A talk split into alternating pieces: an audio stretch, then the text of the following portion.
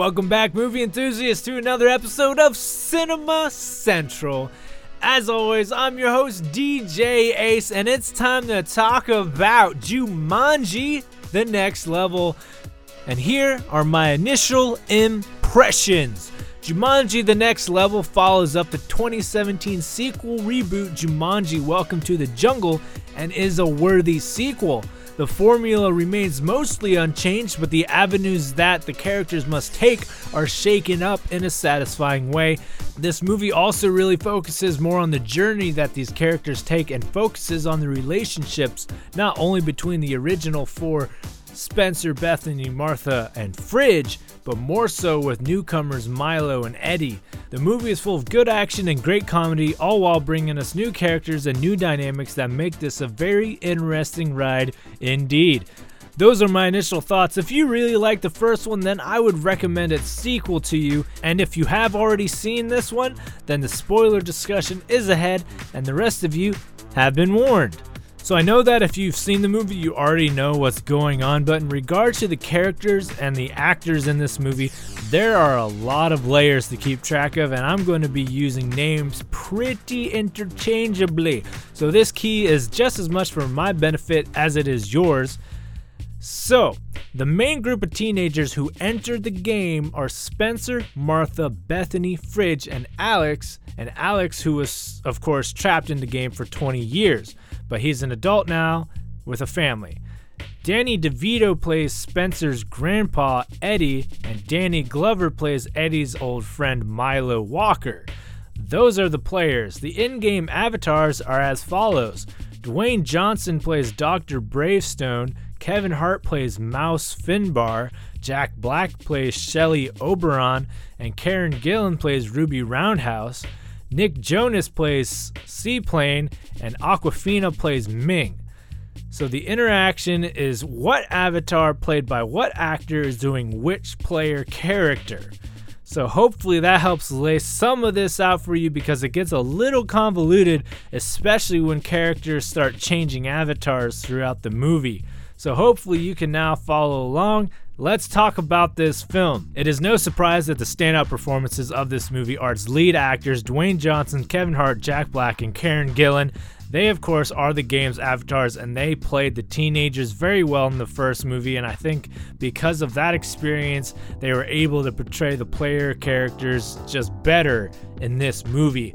You can tell that they just had fun with it, and also the fact that we get new people like Milo and Eddie really helped to shake things up. It is interesting that in the last movie, even though we know they were in high school, they never said which grade they were in, but in this movie, they clarified that they were seniors when the first incident happened, and now a year or two has passed, and Spencer, Martha, Bethany, and Fridge are like all over the place in different states, even in college and I just like that they advanced the characters.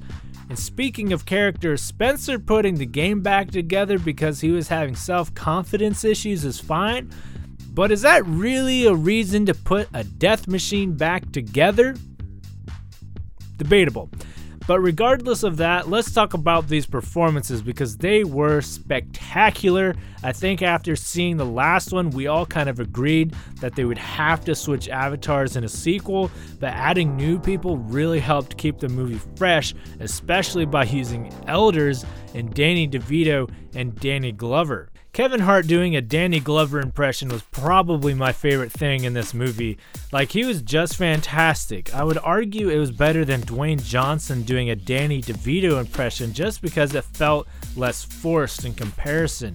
But both performances were pretty good. And to be fair, this whole series of Jumanji movies isn't supposed to be taken seriously. They're supposed to be super amusing, and this movie is just that. But we also can't overlook the absolutely awesome chemistry between The Rock and Kevin Hart. You know they are great friends off camera, and they have done many films together, and they are always fun to watch on screen when they are together.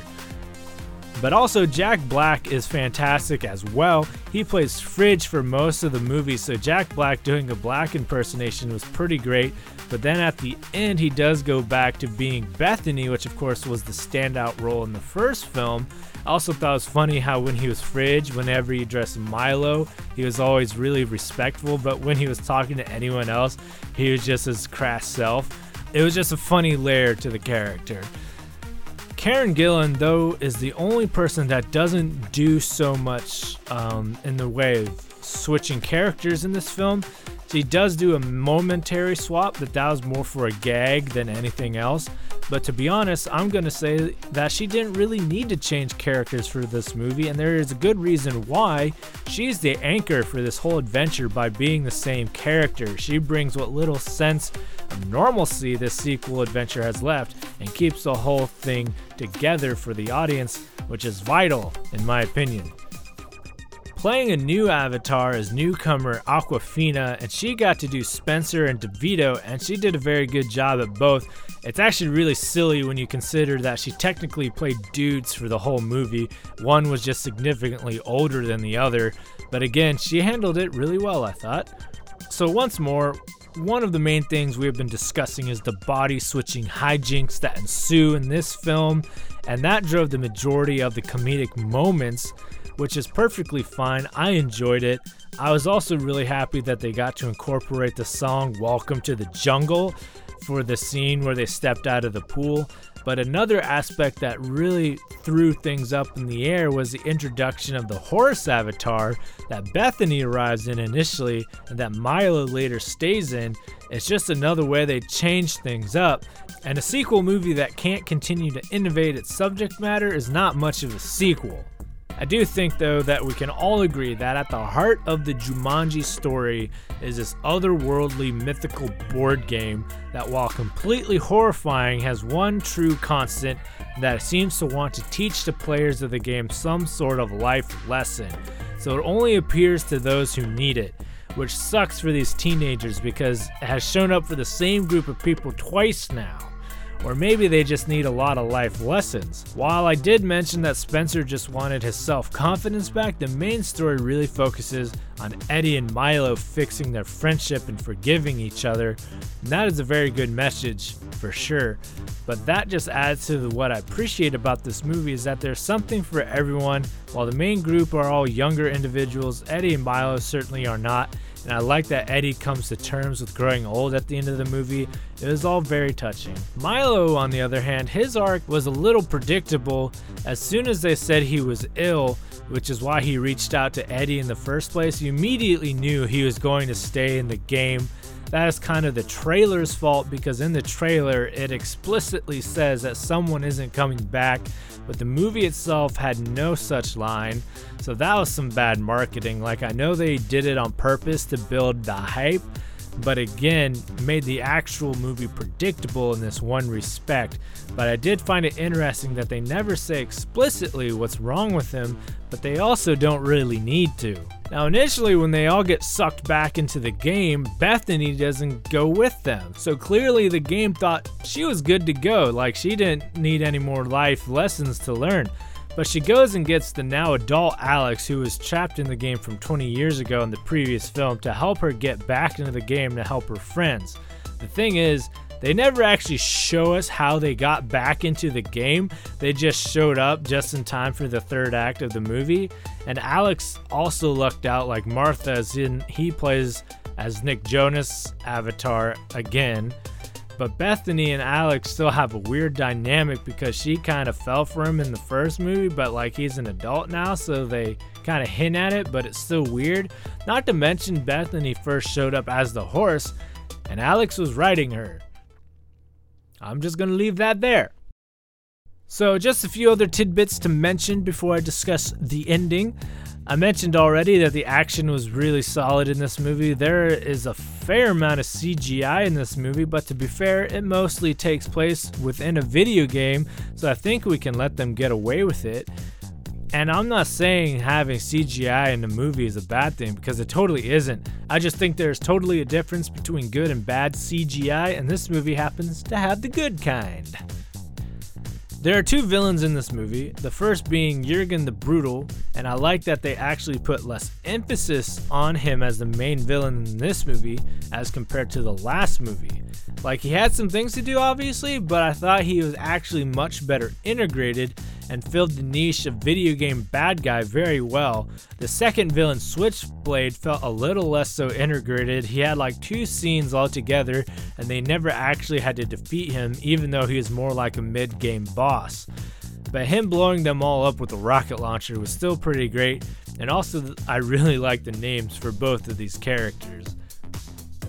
One dramatic element that was a holdover from the last movie was that everyone gets down to their last life in this adventure. While it is implied that they die for real if they hit zero, it has never been explored, and they are forgetting a critical piece of how video games actually work the oh so precious life zero.